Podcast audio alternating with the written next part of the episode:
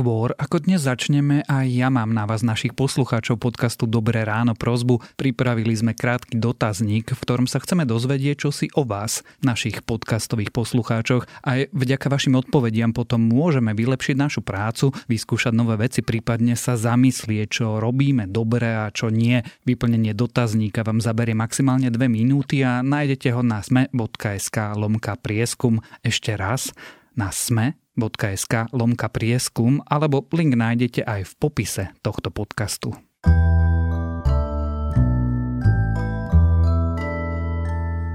Je streda 27. mája, meniny má Iveta a aj dnes sa radšej dobre oblečte, pretože vás potom neprekvapia dážď ani príležitostné búrky. Mierne sa totiž oteplí, no stále bude obloha zatiahnutá a počasie skôr aprílovo premenlivé. Ale veď nech len prší, bolo príliš sucho, takže do ruky si vezmite dážnik na ústa rúško a správajte sa zodpovedne. Denná teplota by sa mala pohybovať od 18 až po 23 stupňov. Počúvate Dobré ráno ráno, denný podcast denníka Sme s Tomášom Prokopčákom. A po správach sa v dnešnom podcaste vyberieme do blízkeho vesmíru, pretože ak všetko pôjde dobre, štartovať bude historická misia SpaceX astronautmi na palube. Rozprávať sa o nej budeme so samom Kováčikom alias Vedátorom. Dobré ráno vám prináša Levosfér, tým marketingových stratégov. Potrebujete sa pripraviť na krízové situácie a obdobia recesie? Chcete získať istotu v rozhodnutiach, prehodnotenie produktu, ceny, distribúcie a komunikácie vo vašom marketingu je cesta. A my ju poznáme. Vypracujeme s vami vašu biznis marketingovú stratégiu postavenú na holistickej marketingovej koncepcii. Rozhodnite sa pre dlhodobé budovanie vašej pozície na trhu. Levosfér. Úspech je rozhodnutie. www.levosfér.sk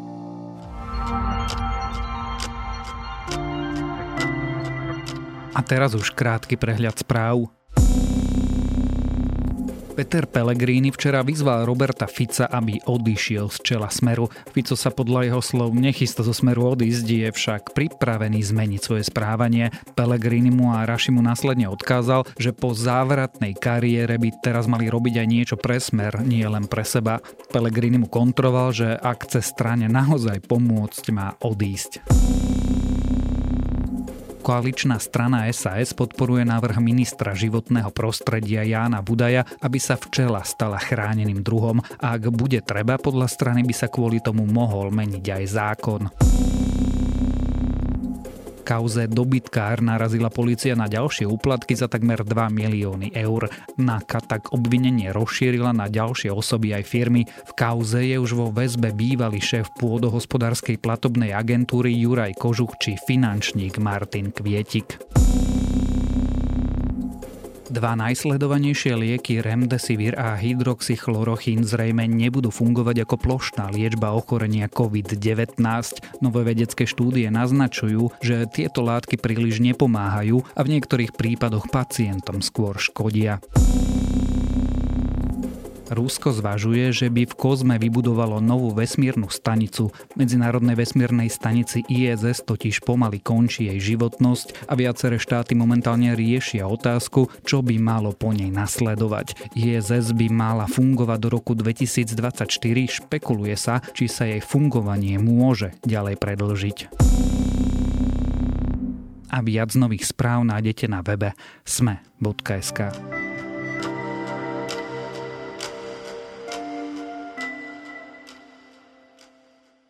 Ak dnes odštartujú, bude to symbolická udalosť. Prvý let človeka do kozmu, prvý výstup z vesmírnej lode, prvá kozmická stanica, prvé pristátie na mesiaci a teraz aj prvá súkromná firma, ktorá postavila loď, posadila do nej ľudí a vystrelila ich do vesmíru. Zároveň to po takmer desiatich rokoch bude znovu americká nosná raketa štartujúca s Američanmi z americkej pôdy. Dnes v noci nášho času by mala štartovať misia SpaceX a NASA, k vesmírnej stanici ISS. O tomto štarte, prečo je taký zaujímavý, ale aj kam ľudstvo v dobývaní kozmu práve vykročilo, sa dnes budeme rozprávať s teoretickým fyzikom Samuelom Kováčikom, ktorého skôr poznáte ako vedátora. TMNS 10, 9, 8, 7, 6, 5, 3, 2, 1, 0 and liftoff of Space Shuttle Atlantis on a mission to build, resupply, and to do research on the International Space Station. Samo budeš dnes večer pozerať ten štart? Budem ho sledovať, ak nezaspím, lebo trošku neskoro je. Myslím si, že o pol jedenástej nášho času. Tak okolo pol jedenástej nášho času. Prečo? Prečo to budeš pozerať? Prečo je to zaujímavé? Prečo by som to mal pozerať ja? Prečo by to mali naši eh, poslucháči sledovať? Osobne si myslím, že toto je taký mílnik. Nie až taký možno ako pristate na mesiaci, ale trošku menší mílnik v dobývaní vesmíru v úvodzovkách, v takom dostávaní človeka mimo našej planety.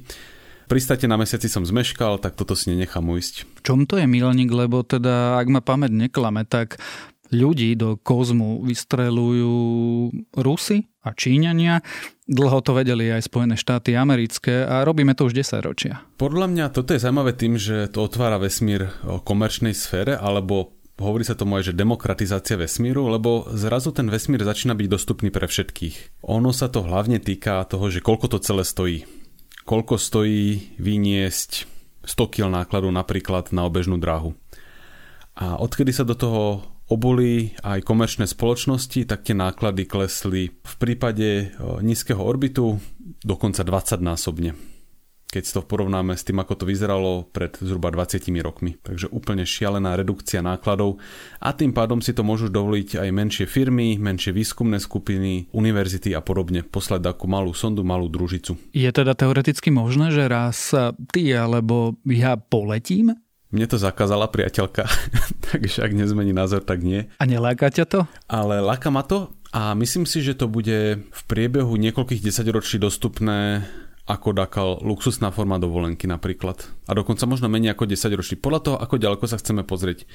Či sa chceme pozrieť len tak vyhupnúť nad atmosféru, niekoľko desiatok kilometrov, alebo či chceme byť aj chvíľku, že pobyt na obežnej dráhe.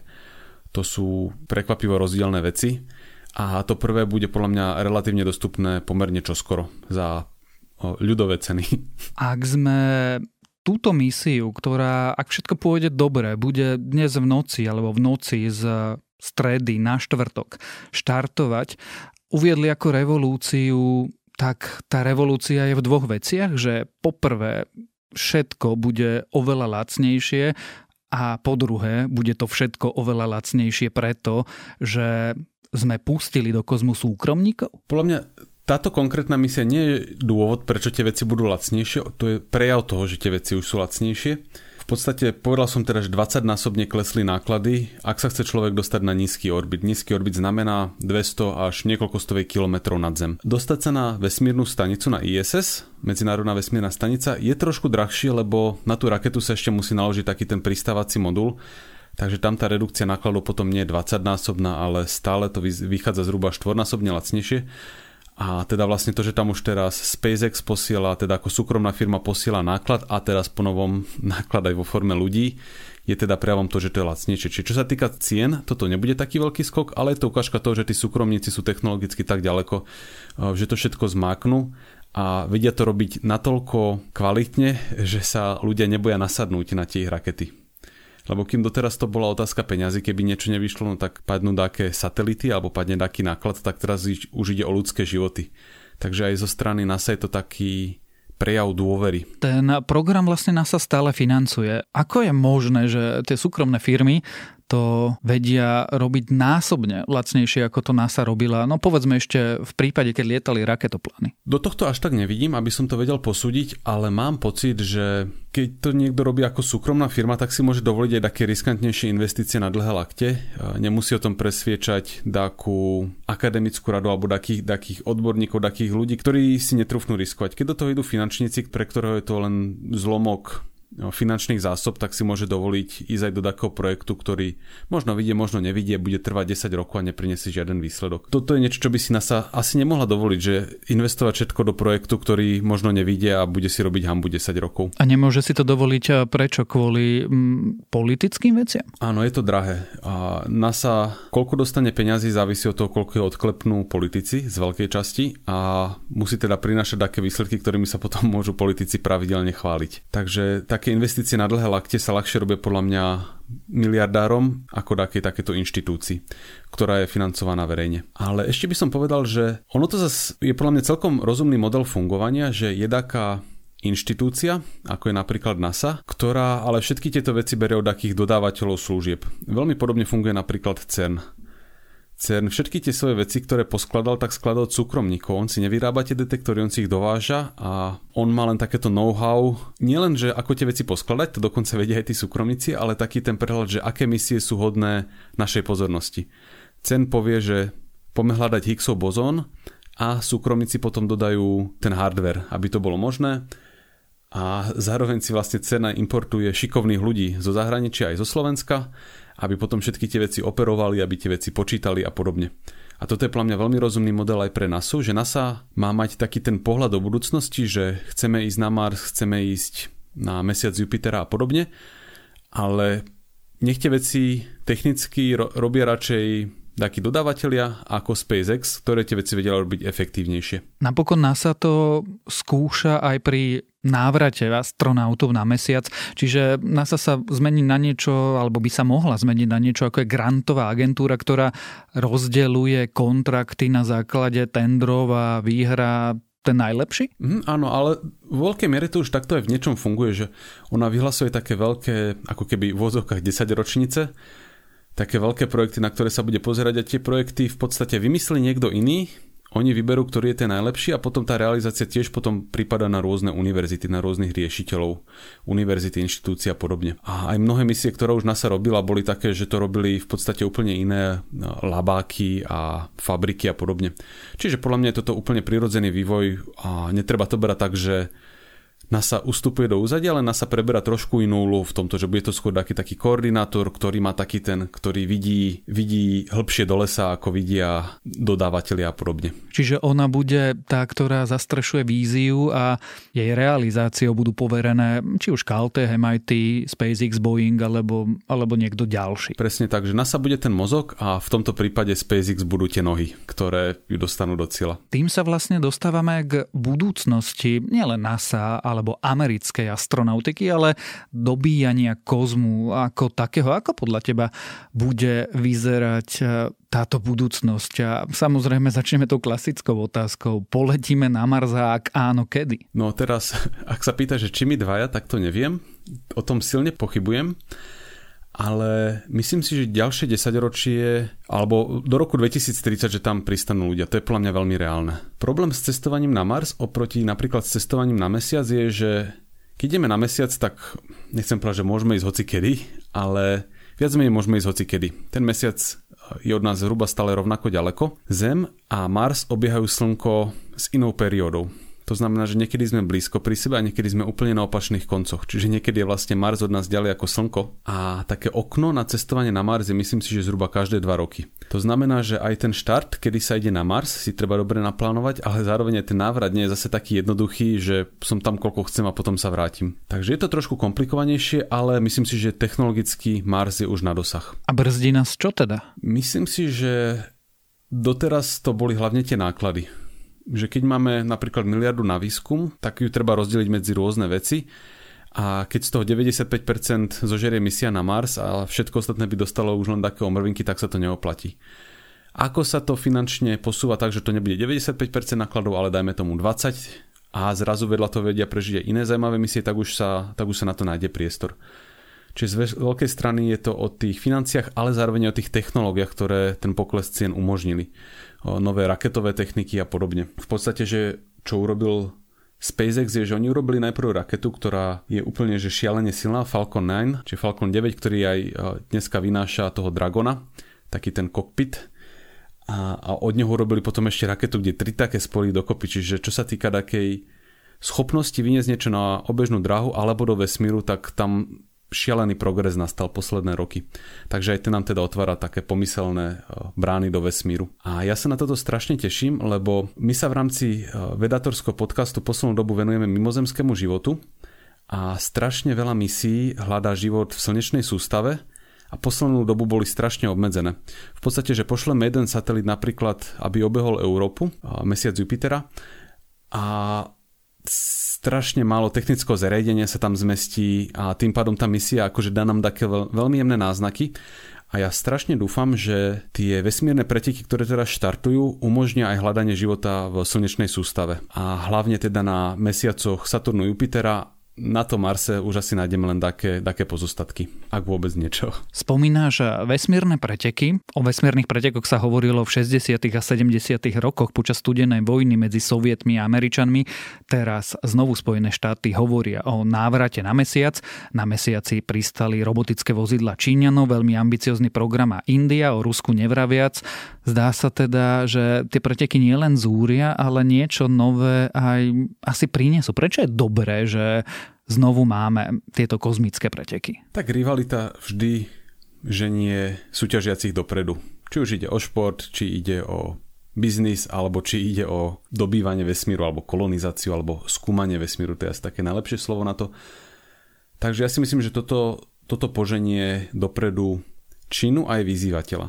Tie prvé kozmické preteky boli medzi Amerikou a Sovietským zväzom a tuto to momentálne vyzerá tak, že hlavní dvaja súťažiaci budú, budú Čína a Spojené štáty americké. Spojené štáty kvôli tomu, že hlavne vďaka firme SpaceX majú teraz pomerne náskok a Čína kvôli tomu, že je na obrovskom ekonomickom zostupe posledné 10 ročia a chce teda ukázať, že už má na toto, že je naozaj svetová veľmoc. Otázka je, že do akej miery sa do toho zapojí Európa a Rusko, a prípadne tá India. Skôr by som povedal, India je to také symbolické, alebo aj myslím, že uh, Spojené arabské emiráty sa zapájajú, ale to sú také menšie misie.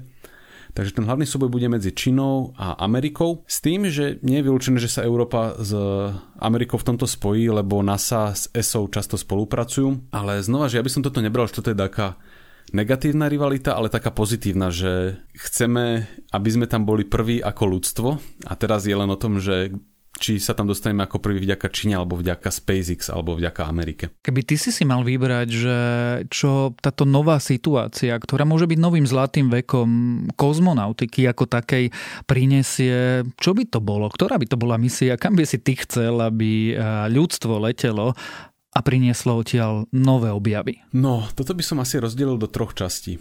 Prvé je taká, že kam by som poslal ľudí, aby sa usídlili, a v podstate Elon Musk spomína, že jeden z takých dlhodobých cieľov jeho projektu, dostať ľudí na Mars, je vlastne taký, že momentálne sú všetci ľudia na tej istej planete. To znamená, že sme vystavení istému riziku, že napríklad keby do Zeme narazil obrovský asteroid, alebo keby tu vybuchol taký supervulkán niekde v Yellowstone parku, tak je nenulová pravdepodobnosť, že ľudstvo vyhynie. Takže podľa Elona Muska a mnohých ďalších ľudí je celkom dobrý nápad e, rozdeliť ľudí na viacej planet, keby na jednej došlo k takej obrovskej katastrofe, tak ľudstvo prežije niekde inde. Zároveň je také dobré, že máme, máme taký bod v diálke, na ktorý sa vieme pozerať a ku ktorému sa vieme hýbať, že ľudstvo má taký cieľ, kvôli ktorému sa vie spojiť a na ktorom vie spoločne pracovať. Takže to je taká, taká prvá vec, také dlhodobé hľadisko. Také trošku krátkodobejšie sú také tie misie, ktoré som spomínal, a to je hľadanie života v slnečnej sústave. V podstate všetok život, čo poznáme, len život na našej planéte a to je v podstate, že štatisticky veľmi malá vzorka poznáme len jednu formu života na uhlíkovej báze a toto by bolo strašne zaujímavé, keby sa podarilo túto štatistiku rozšíriť a nájsť život aj niekde inde. Okrem iného by sme vďaka tomu pochopili, ako vlastne vznikol aj ten náš život. Kde sa asi vzal, ako sa vyvíjal. Takže to je taká strednodobá misia a taká úplne krátkodobá je, že niečo, čo sa v podstate deje už teraz, tým ako zlacneli lety do vesmíru a hlavne ako sa znížila cena, že koľko stojí vyniesť kilogram nákladu na obežnú dráhu. Čo kedysi sa počítalo v 10 tisícoch a teraz sú to tak sotva tisíce za kilogram, tak toto umožňuje napríklad univerzitám, aby si urobili vlastné výskumné projekty na obežnej dráhe, alebo mal, menším inštitúciám, menším firmám a umožní to skúmať také nápady, ktoré sú možno trošku na prvý pohľad zvláštne, ale takéto zvláštne nápady môžu priniesť nečakané objavy.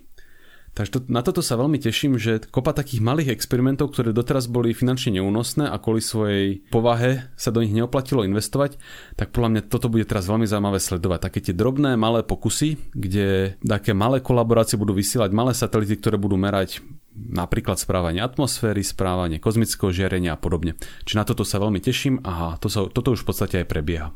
Keby som bol diablov advokát a pýtal sa ťa v čase globálnej pandémie a prichádzajúcej super ekonomickej krízy, prečo by sme mali podporovať lety do kozmu a niečo tak abstraktné, ako je dobývanie vzdialených vesmírnych telies, čo by si im odpovedal? Krátkodobé krízy tu budú vždy v histórii ľudstva, aj tu vždy boli, takže keď sa nimi necháme odradiť od dlhodobých cieľov, tak nepohneme sa z miesta. A preto aj napriek takýmto krátkodobým problémom by sme sa mali sústrediť na také tie dlhodobé ciele. Rozumiem, že toto niekto neberie ako dobrý argument, že kašla teraz na dlhodobé ciele, ja potrebujem prežiť teraz. Ukazuje sa, že každé euro investované do vesmírneho výskumu sa vráti zhruba 6 násobne. A to kvôli tomu, že tie peniaze, keď vyletí raketa do vesmíru, tak ona nezoberie so sebou miliardu eur a nevysype ich na obežnej dráhe. To sú peniaze, ktoré vlastne platia inžinierov, ktoré platia ľudí, ktorí pracujú niekde za pasmi a dávajú dokopy tie zariadenia. To sú peniaze, ktoré platia účtovníkov, výskumníčky, kopu ľudí, ktorí na tom projekte pracujú. Čiže to je vlastne investícia a tie peniaze sa eventuálne dostanú medzi ľudí. Nezmiznú z planety len kvôli tomu, že ich investujeme do vesmírneho výskumu. Nasledujúcu otázku kladiem veľmi rád na konci a o to ju majú menej radi ľudia, ktorých si sem pozvem. Ale Vráťme sa teda naspäť do Kennedyho vesmírneho strediska. Je 22.30 stredoeurópskeho času. Streda. Podľa teba odštartujú alebo neodštartujú? Hmm, no keď už si dal tento čas, tak už pravdepodobne odštartujú, lebo to je 3 minúty do štartu. Ak to budú rušiť, tak to zrušia skôr. Ale myslím si, že na 60% odštartujú Zhruba tak mi to ako vychádza, keď som si pozeral, ako to vyzeralo s predchádzajúcimi letmi. S tým, že ak neodštartujú, tak náhradný termín je v sobotu a druhý náhradný termín je v nedelu, takže keď nie v stredu, tak v priebehu tohto týždňa by to malo byť. Aké sú vlastne rizika pri takomto lete? Aká je pravdepodobnosť, že sa niečo pokazí? No, keď som si pozeral tú štatistiku pri SpaceX, tak myslím si, že jednociferná v percentách. Dokonca si myslím, že možno ešte menšia, lebo tým, že majú ľudskú posadku, tak určite všetko veľakrát otestovali, ale stále je to oveľa väčšia pravdepodobnosť, ako že padne lietadlo, do ktorého nastupujeme. Takže určite budú mať spotené dlane obaja, obaja astronauti, Bob Benken a Dow Harley. Ja viem, že ty to máš od partnerky zakázané, ale keby si mal tú možnosť, sadol by si si tam do tej vesmírnej lode? Asi áno. O, historickom štarte SpaceX v medzinárodnej vesmírnej stanici o prvom lete súkromnej nosnej rakety s posádkou s ľuďmi, o novom prístupe NASA k dobývaní kozmu aj o tom, aké misie by nás mohli v budúcnosti čakať, sme sa rozprávali s teoretickým fyzikom Samom Kováčikom, ktorého skôr poznáte pod menom Vedátor.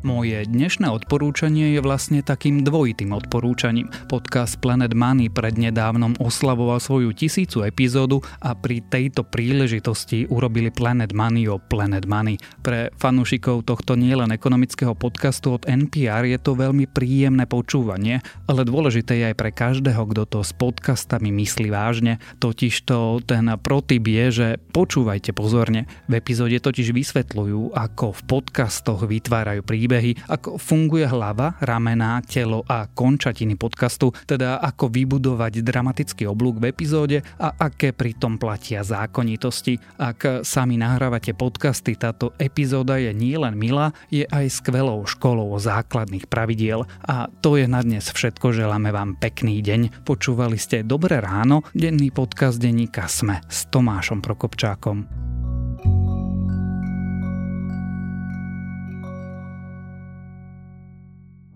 Dobré ráno vám priniesol Levosfér, tým marketingových stratégov. Postarajte sa o dlhodobý rast vášho biznisu a kontaktujte nás. Levosfér. Úspech je rozhodnutie. www.levosfér.sk